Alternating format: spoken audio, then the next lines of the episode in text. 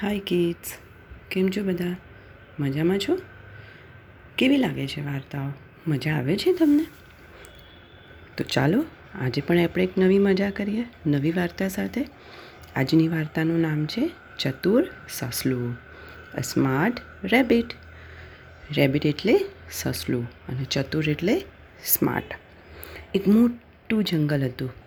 એમાં કેટલા બધા હાથીઓ રહેતા હતા.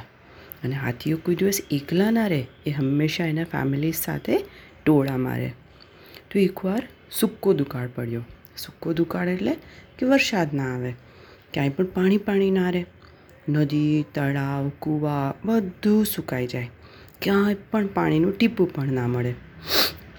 પશુઓમાં સૌથી મોટા જે ગજરાજ હતા, એમને જાણ થઈ કે અહીંથી દક્ષિણ દિશામાં એક મોટું તળાવ છે. દક્ષિણ એટલે કે સાઉથમાં તો તે હંમેશા ભરેલું જ રહે છે. તો આપણે બધાએ ત્યાં જવું જોઈએ. તો જે ગજરાજ હાથીઓના ટોળાને લઈ અને દક્ષિણ દિશામાં ચાલી નીકળ્યા. આખું હાથીઓનું ટોળું પેલા સરોવર પાસે આવી પહોંચ્યું. દૂરથી તો તળાવને જોતા એમને બધાને આનંદ થયો. એમના ગળા પાણી વિના સુકાઈ ગયા હતા. તો બધાને એટલું મજા આવી ગઈ કે બીના કાંઠાને છૂનતા પાણી પીવા અંદર ઉતરી પડ્યા. હવે આ સરોવરને કાંઠે દર બનાવીને કેટલા બધા સસલા રહેતા હતા. સસલા શું કરે કે તળાવ અને ઝાડ, એ બંનેની જે બકોલ હોય ને, એ બકોલની અંદર દર બનાવીને રહેતા હતા. આ સરોવરને કાંઠે દર બનાવીને બધા અંદર ફેમિલી સાથે સસલાઓ પણ રહેતા હતા. હવે ઓચિંતું હાથીઓનું ટોળું આવ્યું તો ઘણા બચ્ચા, ઘણા સસલા દોડી ના શક્યા અને ઘણા હાથીના પગ તળે ઘાયલ થઈ ગયા અને કેટલાક તો મરી પણ ગયા અને કેટલાકના તો ઘર પણ તૂટી ગયા. હાથીઓના અચાનક આગમનથી બધાએ એકદમ હાહાકાર થઈ ગયો. બધા રાડોરાડી કરવા માંડ્યા.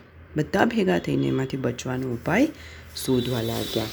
કેટલાકે તો આ સ્થાન છોડીને ચાલી જવાનો પણ નિર્ણય કરી લીધો.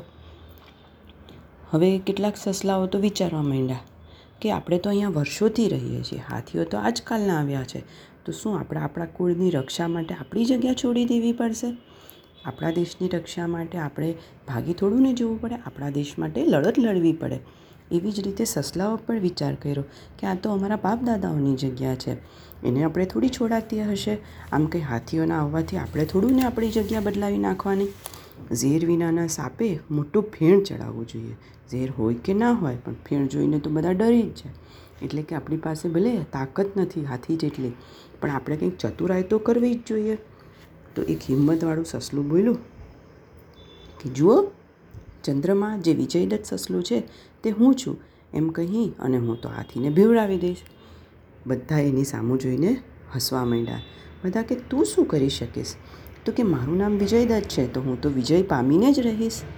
બધા એની સંમતિ લઈ અને સસલું હાથીઓના જે આગેવાન હોય ગજરાજ, એમની પાસે જઈ અને એકદમ પ્રાઉડથી બોલ્યો અરે હાથી, તું ટોળાને લઈને અહીંથી જતો રહે નહીં તો ભગવાન ચંદ્ર તારા ઉપર કોપ કરશે.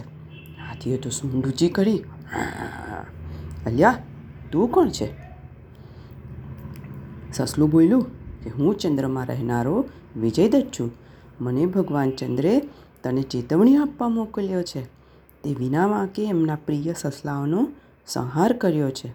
પરંતુ તને ક્ષમા આપીને હવેથી હું એવું ના થાય તે માટે તને અહીંથી ચાલ્યા જવાનો આદેશ આપું છું. સસલું તો એકદમ મોટા અવાજે ગંભીરતાથી બોલ્યો, અત્યારે ચંદ્રદેવ ક્યાં છે?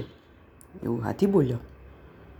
તો સસલું બોલ્યું કે અત્યારે અમારી દેખભાળ કરવા માટે એ આ તળાવની અંદર બેઠા છે.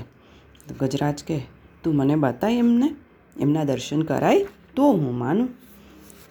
તો સસલું બોલ્યું કે, અવશ્ય કરાવીશ ચલ મારી સાથે. પૂર્ણિમાનો દિવસ હતો. પૂર્ણિમા એટલે પૂનમ, એટલે કે ફૂલ મૂન તો ફૂલ મૂનનું જે તળાવની અંદર રિફ્લેક્શન આવે, પ્રતિબિંબ, એ બતાવતા સસલું બોલ્યું કે, જો ગજરાજ, પહેલાં ચંદ્ર ભગવાન સરોવરના જીવને પૂછપરછ કરે છે. હાથી તો ચંદ્રના દર્શન કરી અને એકદમ આશ્ચર્ય પામી ગયો. એટલામાં પવનથી ચંદ્રબિંબ ધૂજવા માંડ્યું. એકદમ શિવરિંગ થવા માંડ્યું. પાણીમાં આપણે કંઈ નાખીએ તો કેવું પાણી હલે? એવી રીતે પાણી હલવા માંડ્યું. ત્યાં તો સસલું બોલ્યું કે નાસો ગજરાજ, નાસો. ચંદ્રદેવ તો ખૂબ ક્રોધે ભરાયા છે. તમને મારી નાખશે. અહીંથી ઝડપથી જતા રહો. સસલાની વાત સાચી લાગી. અને હાથી ત્યાંથી પોતાના ટોળાને લઈ અને હંમેશને માટે ચાલ્યો ગયો. સસલાની હિંમત અને ચતુરાઈ જોઈ બીજા બધા સસલાએ પણ તેને ખૂબ ખૂબ આભાર આપ્યો. અને એ પછી બધા જ સસલા ભેગા મળી અને ત્યાં નિર્ભયપણે રહેવા લાગ્યા. તો બાળકો, આજની આ સ્ટોરીનો મોરલ શું છે? કે ક્યારેય પણ સામેવાળાની તાકાત જોઈ અને ડરી નહીં જવાનું. હંમેશા આપણી અક્કલ જ સૌથી મહાન આપણી તાકાત છે. ખાલી શરીર વધારવાથી કશું ના થાય, પણ આપણી બુદ્ધિ વધારવાથી આપણે જીવનનું દરેક અઘરામાં અઘરું કાર્યને પણ સફળ બનાવી શકીએ છીએ. Okay good bye good night kids enjoy